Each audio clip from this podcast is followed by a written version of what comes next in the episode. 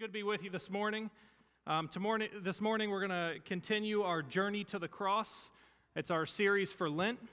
And um, in our Lenten season, we are taking the journey of the cross. And, and here's the, uh, the deal with this that, that we believe that Jesus took the journey. In Lent, we follow Jesus on the journey to the cross. So these are the 40 days leading up to Easter, not including Sundays.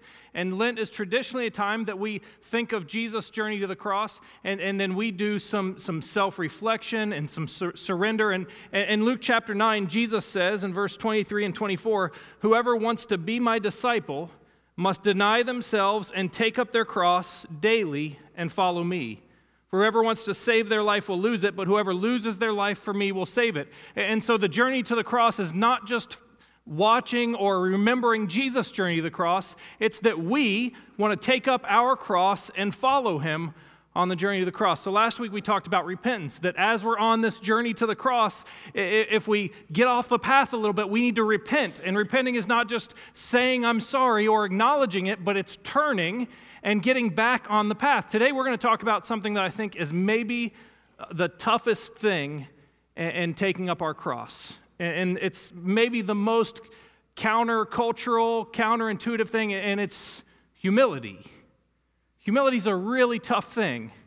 And so, real quick, there was a pastor that was driving home one day. He was on his way home, and all of a sudden, his car broke down. He was right there on the side of the road. His car broke down. He was pretty far from home, and so he was stuck. And the pastor, you know, felt helpless, but he looked up and he saw a farm. There was a farm right there, so he thought, hey, I'll walk over to the farm and maybe somebody at the farm will help me. So the pastor got out of his car that was broken down and he walked over to the farm and he went to the front door and he knocked and the farmer answered the door and he said, Oh man, I'm so glad you're home. I need your help. My car broke down and I've got no way to get home. Can you help me? And the farmer looked at him and the, and the farmer said, Listen, I don't have another car for you. Uh, and, and I, don't, I can't personally take you home, but here's what I can do for you. I've got a horse that you can borrow. And the pastor said, Listen, I mean, it's not ideal, but whatever you've got, I'll take it because I'm stuck. I'm desperate. And he said, Okay, well, I got this horse if you'll take it. so he takes him out back. They walk out back, and there's the horse. And, and, and the farmer says, Now I need to tell you about this horse. This is a special horse. This horse was raised by a church, and this is a holy horse. And, and so this horse is different from every other horse. The only way that you can get the horse to go is to say, Praise the Lord. And the only way you can get the horse to stop is to say, Amen. Pastor said, Cool, I got it. And so he, he jumps on the horse. He thanks the farmer. He's so, so thankful for it. And, and he takes off on his way. And he gets about a mile down the road. Everything's going fine. And all of a sudden, a snake comes out and it, it spooks the horse. And the horse takes off and he starts running towards the edge of a cliff. And the pastor is, is panicking and he, he doesn't remember. In his panic, he can't remember what he needs to say. And so he's saying, Stop, whoa. And he's pulling the reins and come on, stop, whoa, pulling the reins. And nothing's working. Horse just keeps running towards the cliff. And, and, and I mean, he's in big trouble. And so, what does a pastor do when he's in big trouble? He prays. And he said, God, Come on, I need you so much right now. God, I can't get this horse to stop. God, I, have been so faithful to you. Come on, I've been a pastor my whole life. I've, I've mowed the lawn of the church. I've cleaned the church. I've prayed with people in the middle of the night. I, I've studied my Bible day and night. I've been to church every Sunday. I've never missed a Sunday. Come on, God, I've been so faithful. If anybody deserves to be saved, it's me, Lord. Please save me. And he's prayed that prayer. The horse is still running, but, but how do we end our prayer? We sa- he said, Amen. When he said amen, miraculously the horse stopped right before that cliff. And the pastor was so relieved. He's looking over the edge and he's like, Oh man, God, you saved me. Thank you so much. You saw my humility and you saved me. Praise the Lord just when you think you've made it. That, that's the problem with humility, that just when you think you've made it, just when you think you've gotten there, you're not there. And so today we're going to study 1 Peter chapter 5. And so if you'll stand with me for God's word, we stand because we believe God wants to speak to us and, and lead us through his word.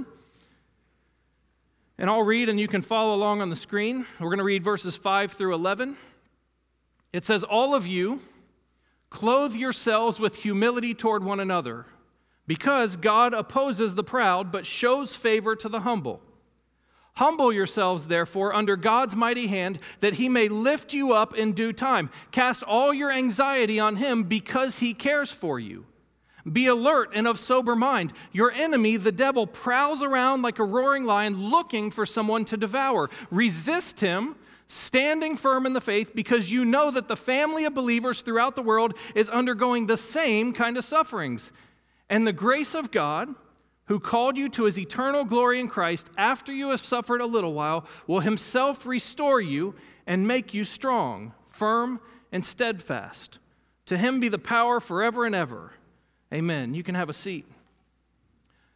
So, this is Peter's letter to the church in Rome, and, and and the church that was in Rome, this was a circulatory letter. This is one that was sent around to all the different churches. And basically, the church in Rome exists in a, in a, in a community, in a place that was not Christian. In fact, it was pretty hostile. So, so these churches, these, these Christians were being persecuted. And so Peter writes this to help the, the, the people of God know how to act, how to live in a hostile, unchristian world. Now, I'm not going to say that we're living in Rome, but I think we can relate a little bit that our world is not exactly putting God first. And so, Peter's instruction here to the people is the same as the instruction to us. And he, he says in chapter 5, he, starts by saying, um, leaders, the leaders of the church, he's speaking specifically. He says, leaders, you need to serve humbly.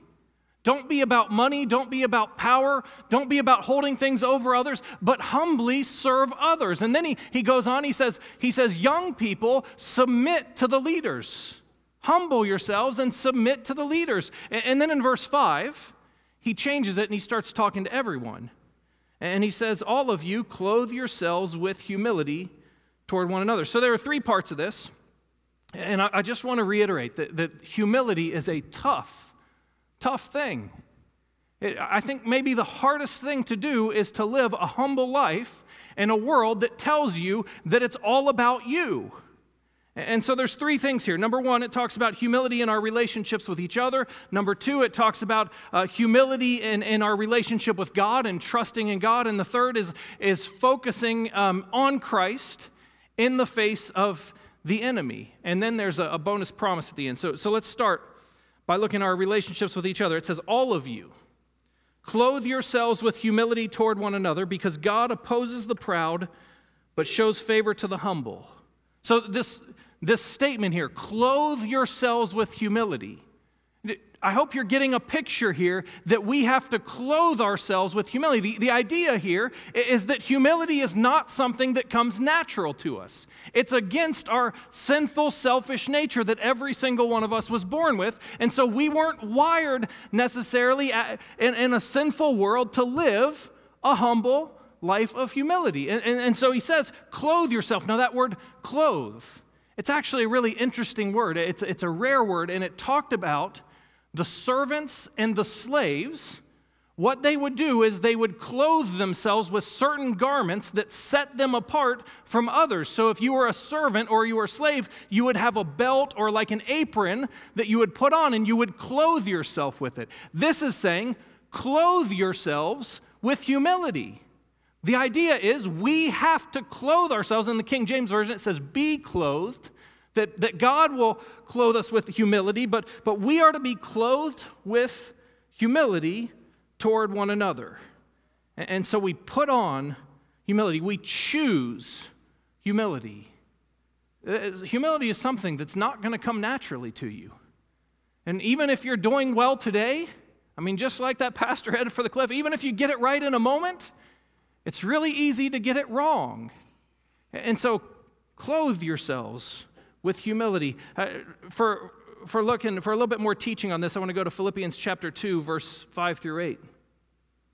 It says, In your relationships with one another, have the same mindset as Christ Jesus, who, being in very nature God, did not consider equality with God something to be used to his own advantage, but rather he made himself nothing by taking the very nature of a servant, being made in human likeness, and being, being found in appearance as a man, he humbled himself by becoming obedient to death, even death on a cross.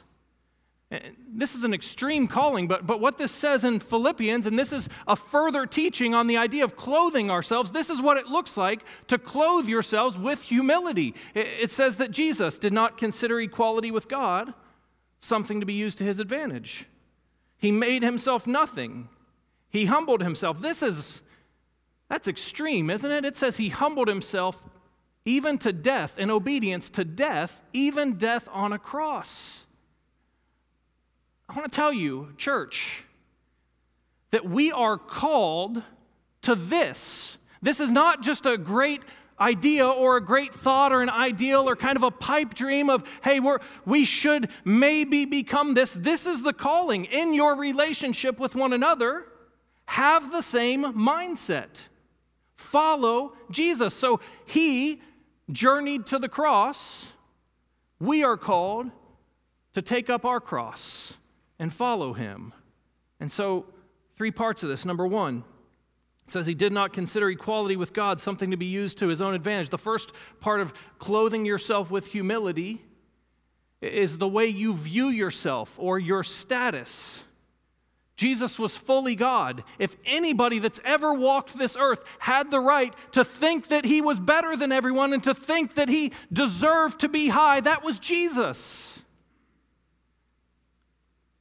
But he did not consider equality with God as something to be used to his own advantage. Sometimes we get focused a little bit too much on, on how we're perceived or, or we are thought of or our status. Listen to me. We should be more concerned as followers of Christ with our obedience to God than our standing with others. We all want to be liked, right? We all want to be in positions of you know, authority or power we want to be looked up to. Listen, you should be more concerned with being obedient to God than your standing with others. This tells us that, Jesus did not consider his status, equality with God, as something to be used to his own advantage. Does anyone in here still have DirecTV? Anybody? Got any DirecTV people? All right, all right. Struggling a little bit, DirecTV. so I was a DirecTV customer for a long time. And there was this song and dance that you did as a DirecTV customer. If you had DirecTV, hopefully you took advantage of this song and dance. But what happens with DirecTV, or what used to happen, is that you would sign up and you would have a rate. And then at a certain point, it would start to, they'd start to tack things on. And what started at like 60 bucks a month over the course of a year and a half or so would turn into about $200 a month. And all of a sudden, I mean, I was a customer of DirecTV for a long time 12 years, I think it was. And every, once in a while, I would come to the place where I'd be like, why am I paying so much? So, what would I do? I would call DirecTV and I would say, listen, I've been a faithful customer for 12 years. I deserve better than to be charged this much money for cable. Come on, you owe it to me. I'm a faithful customer. And that idea is that I have earned something, I have a status. You know, you're offering these great rates to all these other people that just joined, but, but here I am. I've kept you for 12 years and you're jacking up my prices. And there was this song and dance, and usually they would cut my bill down a little bit. If you're still a DirecTV customer, take advantage of that. I don't know if they still do it. But, but it was this idea that, hey, I deserve better.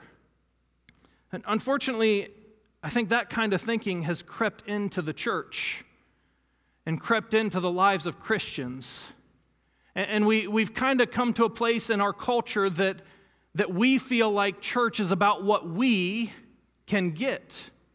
And listen, I, I want to say this up front. I'm not trying to step on anyone's toes. I love you all. You are a wonderful church. But, but in our culture, in our world today, church has become consumeristic. And people have this idea that, that the church owes them something or, or they're more about what they can get. And we hear people say things like, hey, they aren't meeting my needs. Hey, they aren't treating me right. And there's this idea that, that the church exists just to give you more and more. Listen to me. Don't think of yourself more highly than you ought. It says Jesus did not consider his status equality as something to be used to his own advantage, but he emptied himself. Can I tell you that God's design for the church is not that we would all come in selfishly looking for what we can get, but that we would come selflessly looking for what we can give?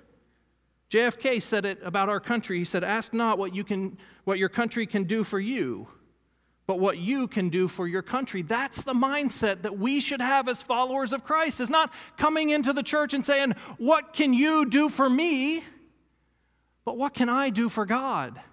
How can I serve? That's how we should view things. And so stop worrying. And listen, I'm not speaking at any person. I just want to say this. This is that's not how this is designed. Stop worrying about what you're getting and start start praying about what you can give, how you can serve. And I promise it'll change church for you. You it will change the way you think of it. And so the first thing is that we should be more concerned with our obedience to God than our, our standing with others. The second is this it says that he made himself nothing by by taking the very nature of a servant. You heard in this, clothe yourselves with compassion. I told you that that word clothe yourselves is like it's it's as in slaves and servants who would take and they would clothe themselves. And, and it says that Jesus made himself nothing by taking the very nature of a servant. The second thing, the second way that we clothe ourselves with humility is this we are called to be servants. We are called, people of God, you are called to be a servant of others. Clothe yourselves with humility. In John chapter 13, Jesus is meeting with his disciples. And he takes off his outer garment. It says he puts a towel around his waist and he stoops down. He clothes himself with humility and he stoops down and he washes his disciples' feet. And then it says in verse 12, when he had finished washing their feet, he put on his clothes and returned to his place.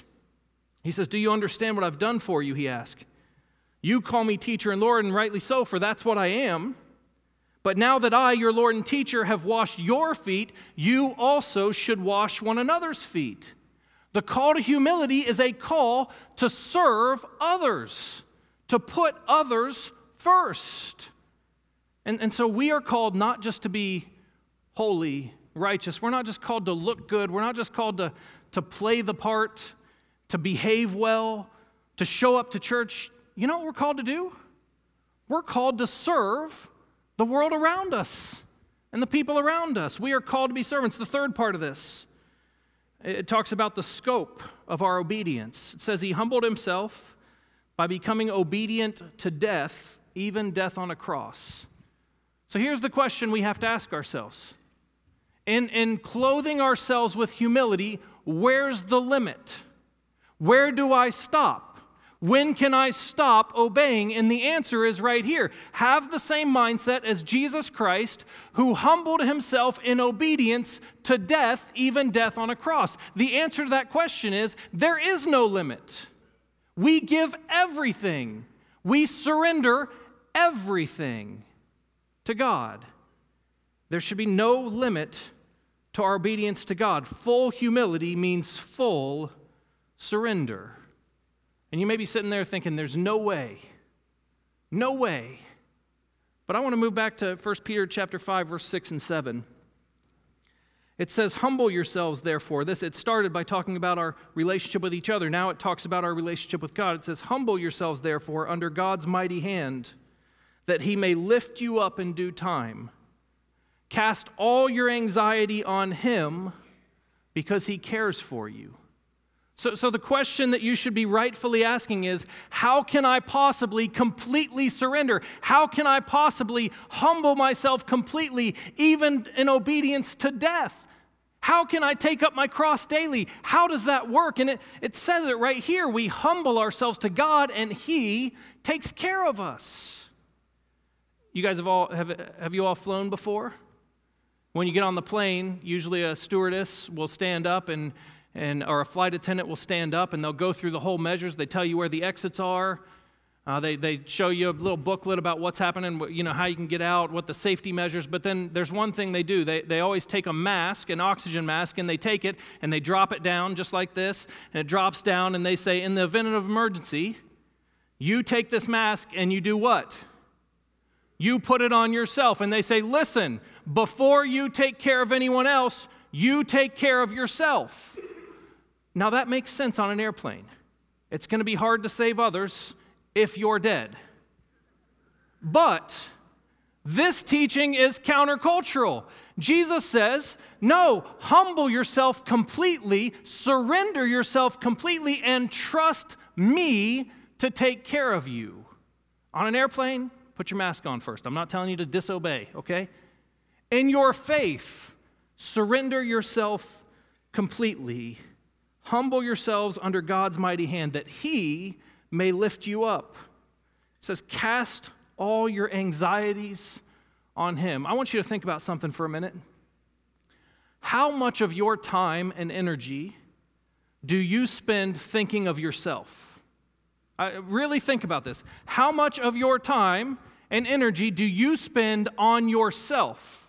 Worrying about what people think, worrying about how you look, worrying about you know where you stand. How much of your anxiety is about yourself? This says, cast your anxiety on him for he cares for you. How much more could we serve? How much more could we give if we didn't have to worry about ourselves? This says, cast it all on God and he will take care of you. In order to fully live in humility with others, we have to be able to put our trust fully in God. Here's the deal you don't have the religious, the faith, the, the energy, you don't have the bandwidth to take care of you first and then pour yourself out completely for others. It doesn't work that way. If you put yourself first, you will not be able to live out the call to humility. Cast all your cares and anxieties on God and trust God with everything, and He will take care of you. If you trust God, then what others are doing for you doesn't matter because you know God's going to take care of you. If you trust God, then what you give is inconsequential because you know God will take care of you. If you serve, if you pour yourself in service to God and to others, you, you trust God and He will take care of you. And how others think won't matter. Because all, all that matters is how God thinks. All right, weekly pastoral confession time. Here we go. You know, I like to confess to you. I want you to know that, that this stuff is real for me. Every day when I come to work, I walk down the hallway of the church office. And if you've ever walked down the church hallway office back to where my office is, on the right side of the wall, there are gray picture frames with pictures, and each of those pictures are the pastors of the church from the beginning of the church, and, and the last picture is my picture. And I walk down that hallway every week.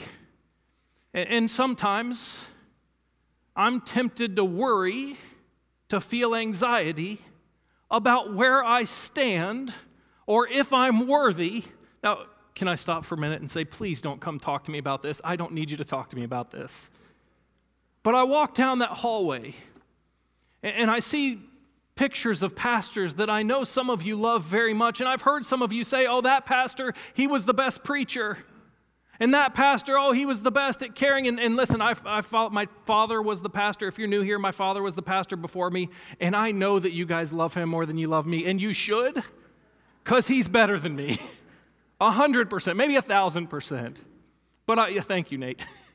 but I walk down that hallway and I look at those pastors and I'm tempted to think, hey, where do I stack up?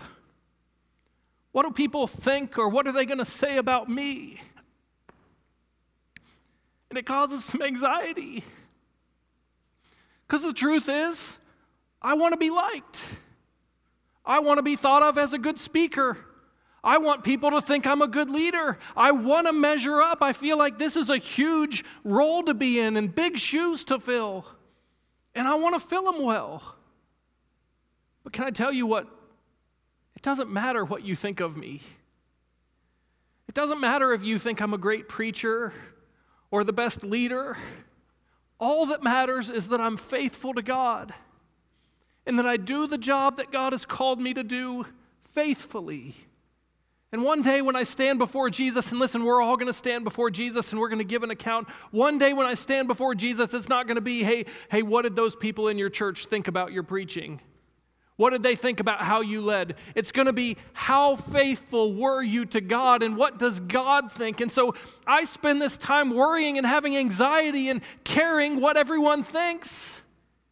And this says, cast your cares, cast your anxieties on Him. I know that some of you have a lot of anxiety over whether you're going to be cared for, whether you're good enough, whether you're going to make it tomorrow. God's word says, cast all your anxieties on Him, and He will take care of you. Here, here's the best news we can put our trust in God. It says this one line at the end it says, Cast all your anxiety on Him because He cares for you.